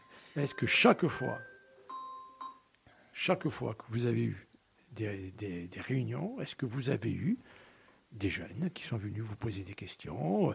Là, on va les inviter hein, pour jeudi, euh, au Rassemblement pour la paix durable. Il y a un collectif, tout ça et tout. Je reviens sur le livre Palestine quand les jeunes résistent en France. Je rappelle que le Parti communiste, euh, la France, euh, vous avez, euh, la France insoumise et, soutient sur, dans la Corse, parce que bon, moi j'y vais un peu, pas, pas, chaque fois. La France ils, ils, sont signataires du. Ils sont signataires, beaucoup de signataires. Il y a le signataire collectif. Il faut dire, parce que Salah Amouri doit le savoir, euh, parce qu'au au niveau des, soutiens, euh, voilà, on regarde un peu qui soutient, qui ne soutient pas. bon, voilà, il y a des gens qui sont un peu sur la pointe des pieds, il y en a qui sont sur, les œufs. Il y a le mouvement euh, clandestin, le FLNC, qui a apporté son soutien à la Palestine. Il faut le dire. Quand il y a un soutien, il faut le dire. Quand il n'y a pas un soutien, il ne faut pas le dire. On dit tout, on dit rien. Les jeunes, où sont-ils, Vincent? Les jeunes, ils sont là, mais c'est quand qu'il y a Palestine qui n'est pas là simplement parce que nos forces euh, sont limitées. Bon, sont limitées d'abord parce que c'est un vieux combat euh, et puis c'est un peu toujours les mêmes. Euh, simplement parce que ne, je pense qu'on ne doit pas prendre les bonnes initiatives pour faire venir un peu plus de monde. Il y a une opinion en Corse qui est favorable, il y a une opinion en Corse qui est favorable à la Palestine. Et on n'a pas assez d'imaginaire et de, de, de pratique correspondant à cet imaginaire pour que les gens euh, s'expriment, ne serait-ce que s'exprimer, parce que ça ne veut pas dire qu'il faut venir à une manifestation, ou je ne sais pas, mais toute expression, si, si petite soit-elle, elle doit être permise. Ben, c'est ça notre rôle. C'est ça le rôle de Corsica Palestine. C'est que donner, c'est donner la parole à ces gens-là. Il faut inviter les gens. Il faut inviter. Je reviens avec euh, Serge. Euh, euh, on va se rappeler. Nelson Mandela, nous y étions à l'Empire. Et il y avait beaucoup de monde. C'était dans les années 80, c'est ça, hein, les années 80. Moi, j'étais tout jeune, j'y étais, avec tous mes amis du quartier. et là, la question, on se la pose. Qu'est-ce qui s'est passé? Parce que Salah, qui est là, on lui a beaucoup posé de questions. Et lui pourrait nous poser la question en disant euh, est-ce qu'il y a des jeunes qui viennent? Est-ce que les jeunes s'intéressent à la société? Est-ce que les jeunes s'intéressent à l'international? Est-ce que les jeunes s'intéressent aux déchets? Est-ce que les universitaires en Corse s'intéressent à ça? Est-ce qu'à à l'Assemblée tout en Corse, est-ce que les conseillers municipaux de jeunes s'intéressent? Et s'ils ne s'y intéressent pas, euh, peut-être qu'ils s'y intéressent, mais pourquoi ils ne viennent pas? Qu'est-ce qui se passe? Qu'est-ce que finalement la, Corse est devenue un tout petit peu un, espèce de précaré euh, euh, trop, euh, trop en, entre-soi ou, ou on attend un tout petit peu une, prochaine génération? Bon, il est difficile de répondre et de parler de la jeunesse en, oui, oui. globalement, parce que la jeunesse, souvent, ça devient générique, mais la jeunesse, elle est très disparate quand même. Mais on, était jeunes aussi. On, a, on, a, été jeunes. Bon, peut-être le contexte politique de l'époque était sans doute différent. Euh, politique et social, hein, rappelons-le. Politique, et social. Euh, la société me paraissait un peu moins fragmentée que maintenant, où plus personne ne reconnaît ses petits maintenant. Alors qu'avant, il y avait quand même des choses plus euh, clair, je dirais. Il y avait des camps bien marqués, droite, gauche, euh, euh, les, politiques. Moi, j'ai adhéré au parti. c'était la lutte contre le au Vietnam. C'était bon, aussi sur des relations, questions internationales, nationales bien sûr, mais c'était des questions internationales. C'était Mandela. bon, c'est ce moment-là qui, ont, formé un petit peu. Et là, maintenant, peut-être qu'effectivement, la, question franco, enfin, palestinienne et, israélienne, gens, ça fait tellement longtemps que ça dure, les gens paraissent presque blasés. Ils disent, oh, ça fait tellement. Il n'y a, personne qui, va, qui, qui, comprend quelque chose, etc. il y a une espèce de. Alors, peut-être que ça veut dire aussi, euh, je ne veux, pas voir, mais euh, il y a, a peut-être aussi une forme d'éloignement, et c'est con de dire ça quand il se passe des choses aussi graves, mais les gens paraissent un peu blasés de ce. On, on, a parlé, ça fait, ça fait 75 ans qu'on parle de ça, et qu'il n'y a pas de, perspective en vue, et que pour, donc, pour les gens, ça les, ça, les, laisse un petit peu. Euh, et, puis, pardon, il y a peut-être cette question que les jeunes se posent, et euh, qui est toute simple mais qu'est-ce que j'y peux? Voilà, qu'est-ce que je peux faire Il y a aussi. alors là, qu'est-ce qu'on peut se poser la question hein. Moi, je, suis un petit peu euh, pas tout à fait d'accord avec ce que dit Vincent, parce que accord sur cas Palestine, bon, et au parti un petit peu, on essaye de faire des choses, je dirais, euh, et il y a malgré tout, avec des moyens effectivement limités, mais bon, on peut pas dire que par exemple au niveau des médias, on, soit énormément soutenu, à part quelques médias, mais enfin les, principaux médias locaux, euh, ne, on peut pas dire qu'ils soutiennent euh, ou qu'ils parlent beaucoup de, nos mouvements, et pourtant il y en a. Et et ce que je voulais dire aussi, c'est que euh, la, majorité, je dirais, des jeunes chez nous peut-être, bon, ils sont nationalistes, on les voit dans les mouvements étudiants, etc. Et, on, les invite, enfin, ils peuvent participer. tous les jeudis, ça fait le 15e jeudi qu'on va se rassembler mmh. euh, dans des quartiers. Exactement. Euh, bon, on a vu quelques jeunes euh, venir nous questionner. Oui, qui commencent à s'y intéresser. Ils commencent à s'y intéresser, demander des bulletins d'adhésion. bon, ils nous ont demandé des drapeaux, des écharpes. Bon, mais c'était malheureusement des, jeunes de, de, la communauté maghrébine. Enfin, malheureusement, il n'y a pas de malheur, mais, mais dire, c'est pas des, entre guillemets, euh, les, étudiants Corse de Corté, par exemple, qui, viennent vers nous et qui disent, ouais, on, vient et on participe. Alors effectivement, peut-être qu'il faut s'adresser d'une autre façon à eux, je, ne sais pas laquelle, mais il y a des choses qui se font. Et leur participation, je dirais, est, la bienvenue. Je dirais, le, tout, c'est peut-être de s'adresser à eux autrement, par quel biais, je ne sais pas, mais c'est quand même assez désolant euh, de voir un pays euh, enfin un pays, la Corse, qui dit euh, et se réclamer euh, d'une certaine revendication de la terre, etc. Et sans faire le parallèle, je dirais, avec ce qui se passe en Palestine, mais il peut y avoir par certains côtés des, choses qui peuvent se, se, rassembler, enfin se ressembler, et voir le, désintérêt que toute, cette partie de la population manifeste, je dirais, à, ça. Je, suis un peu désolé de... Je, vais poser exactement la même question à Nicolas Cyril, puisque là, on a Corse qui a Palestine, on a le Parti communiste, et là, on a euh, un militant euh, nationaliste, on va dire, ou indépendantiste euh, de l'époque, qui était dans des associations de défense des prisonniers politiques et qui participait dans les années 2000 aux réunions euh, qui était organisé par déjà le collectif. Il y avait eu même cette belle manifestation. Hein, euh, nous avions tous participé. Euh, donc, les, les, entre guillemets, nationaux corses participaient, et on va voir le point de vue de Nicolas Cyril, qui était un ancien représentant d'association de prisonniers politiques. Et pourquoi actuellement? Ben, Comme dit Serge, mais chez tout le monde, hein, il voilà, on ne sait pas. Y a-t-il un désintérêt? Y a-t-il? Qu'est-ce qui se passe? Alors, moi, je ne suis pas positif du tout. Je suis plutôt négatif, comme ça, je sais où, où je vais. Si c'est positif, tant mieux. Si c'est négatif, bon, ben, tant pis. C'est pas grave. J'aurais eu raison. Je constate une chose, c'est que il y a un manque de, je ne veux pas dire un manque de, de, formation ou de, de, de diffusion de, ce qui passe, parce qu'il y a un intéressement général de la jeunesse, justement. Euh, je parle des générations, des générations des lycéens actuels. Ils ont envie de savoir, ils ont envie de comprendre, ils ont envie d'adhérer, mais euh, ils ne trouvent pas le bon outil. Alors qui ne fait pas le travail? L'adulte euh, qui ne fait pas le travail? Ben nous, à l'époque, c'était Albert Ferrach qui nous a fait, parce que nous avait dit qu'il fallait venir. Mais c'était fait ah de manière différente, parce que nous, on était, on était structurés déjà de manière différente. Oui, bon, c'est bien, oui. La formation était différente. Donc, est-ce que la, euh, la formation, elle, n'a pas évolué en même temps que la jeunesse, ou est-ce que la jeunesse a évolué trop vite et on se dit, bon, ben, on les a perdus? Parce que si on n'a pas la jeunesse, s'il n'y a pas la jeunesse derrière, s'il n'y a pas les jeunes, on peut parler, on peut faire, on peut dire plein de choses, on peut refaire le monde, mais la relève, c'est eux, c'est les jeunes qui arrivent derrière. Euh, et est-ce qu'elle n'est pas saturée d'informations et notamment d'informations négatives cette Peut-être aussi.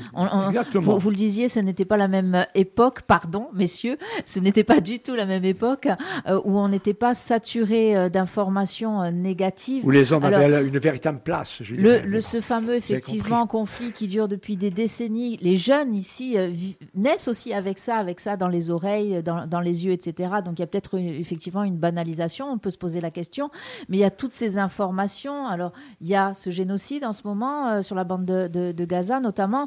Il y a euh, euh, l'Ukraine aussi. Il y a tous les, gros problèmes sociétaux que nous connaissons, mhm. puisque nous les traitons ici aussi sur Frequenza Nostra que du négatif, du négatif Et est-ce que les jeunes n'ont pas envie de s'extraire de ça? Il y a aussi cette question qui est quand même fondamentale. Salah, qu'est-ce qu'il en pense? Ah Oui, surtout que Salah, il a écrit avec, et on va terminer sur la jeunesse, sur Nordine Idir, Palestine, quand les jeunes résistent en France.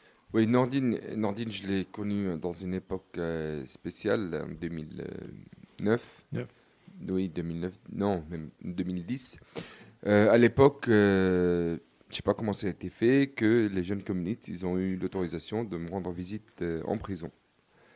et on s'est rencontrés en prison la, la, première fois, et après on est sorti, et après il y avait l'initiative de faire le livre à, avec, euh, avec euh, Nordine euh, à l'époque. Moi, je pense que déjà, quand, on parlait des fragmentations, quand on parlait des problèmes, et on parlait quand on parlait d'une autre, d'une autre période politique, c'est vrai qu'on est dans une autre période politique que dans les années 80, 80, 90, mais il y a aussi tous les problèmes que ces, ces, ces nouveaux pays capitaliste néolibéral qu'ils ont créé pour ces générations. Aujourd'hui, le, système néolibéral, il a occupé la pensée unique, la pensée unique de, de, de, de ces jeunes. Euh, le système néolibéral, il est, il est basé sur une théorie de ne pas laisser un seul moment pour ces jeunes pour s'intéresser à autre chose que s'occuper de leur vie personnelle et faire leur vie personnelle. Et tu le vois dans ce système euh, capitaliste. Par exemple, les crédits des maisons. Quand tu as quelqu'un qui a un crédit pour 30 ans aujourd'hui, un crédit de 30 ans où tu es obligé de payer 2000 euros par mois pour un couple français, tu vas penser à quoi? Eh Quand à la fin du mois, tu dois payer 2000 euros, est-ce que tu vas penser à les faire de perdre deux heures de, de, de, de, ton travail pour aller à une manifestation ou s'engager pour euh, perdre trois heures dans la semaine pour aller à une, à une réunion publique euh, pour alors c'est ce système nu, libéral qui, qui, fonctionne, qui a fonctionné aux États-Unis, qui l'a imposé ici en France, qui l'a imposé dans d'autres pays, il essaye de vraiment pousser ces gens, ces jeunes, à s'isoler dans leur propre euh, coin. Et c'est ça aussi qui, essayer, qui peut faire développer l'idée de l'extrême droite, les enfermements des, des, jeunes dans, dans, leur petite euh, euh, société. Alors à mon avis, non. De pousser vers l'ouverture vers l'international, c'est ça qui peut donner des nouvelles idées et des nouvelles opportunités et qui peuvent refaire le lien entre les combats comme on était avant. Mercredi 11h, conférence de presse au local interassociatif situé 10 boulevard Jérôme Barthélemy Malioul, suivi d'un petit apéritif. Vincent, fais attention. Jeudi 15, 17h, place à Batouche, rassemblement pour une paix durable au Proche-Orient. 18h, locaux théâtral, conférence débat autour du livre Prisonnier de Jérusalem, vendredi 16 février. 17h, 19h, librairie La Marge, signature du livre de Salah Amouri, Prisonnier de Jérusalem. J'espère que nous vous avons donné le goût d'être avec nous et d'être avec Salah Amouri. Vincent un petit dernier mot. Une un dernier mot. Oui, une nouvelle de dernière minute. Oui. Euh, il y a euh, une dizaine d'années, on avait fait, euh, Palestine avait invité euh, et créé un partenariat entre deux universités, Corté et El Aqsa, à Gaza. Un jeune étudiant est venu, il a fait ses études à Corté, il a eu ses diplômes, il est rentré à Gaza et il s'est marié, il a eu des enfants, voilà. Et euh, il a beaucoup travaillé euh, avec, euh, entre autres, le, consulat français de, de, Jérusalem, l'Institut français de, Gaza. Donc, dans ces, dans ces moments difficiles, il y a à peu près un mois, il nous a appelé, il dit Vincent, faites quelque chose parce que nous, on ne tient plus. voilà, on voudrait sortir. Bon, pour reparler de la solidarité qu'il peut y avoir, je veux dire, de la, de la sensibilité qu'il y a pour les Palestiniens en Corse, et je dirais même en France. Tout de suite, on a appelé une personne que personne ne pouvait s'imaginer. Personne qui a eu des hautes fonctions, mais des hautes fonctions au plus haut niveau de l'État, avec la droite actuelle, pour dire les contradictions qu'il peut y avoir. On l'a appelé tout de suite.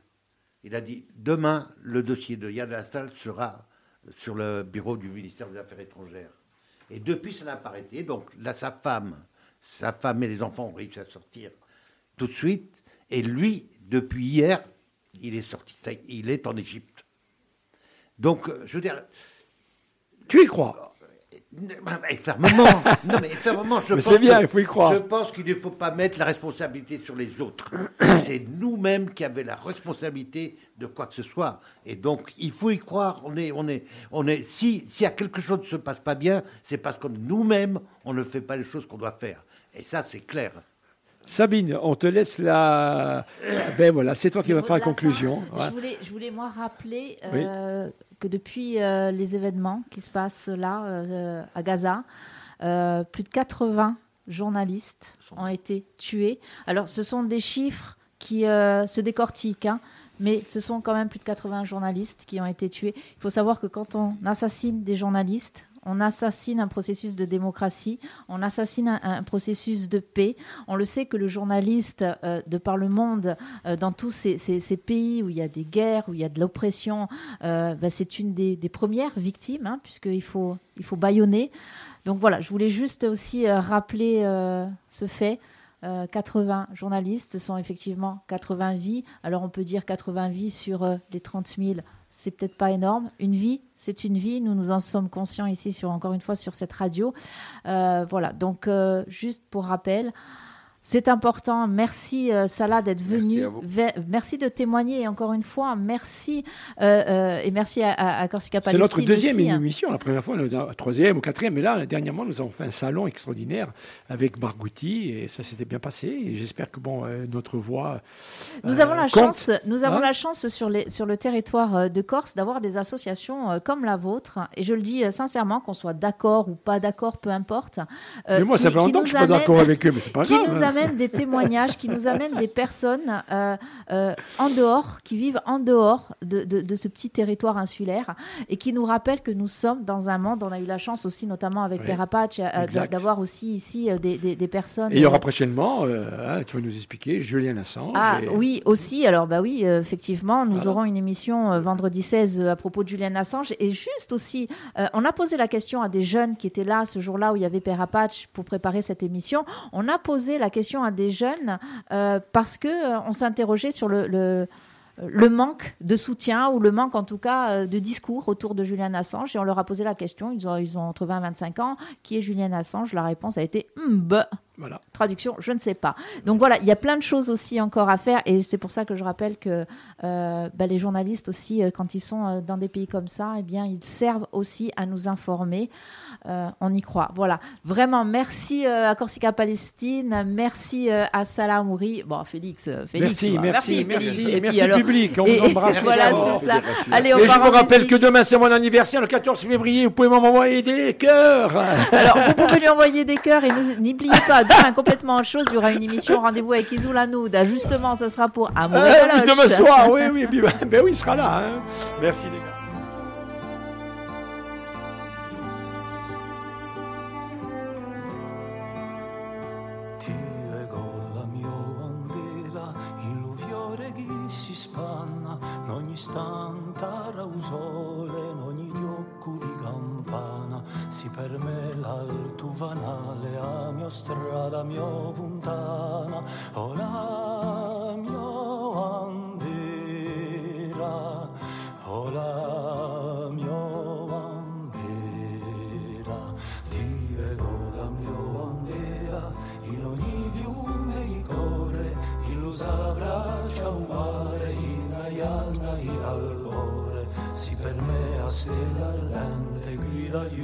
sembolore, olare.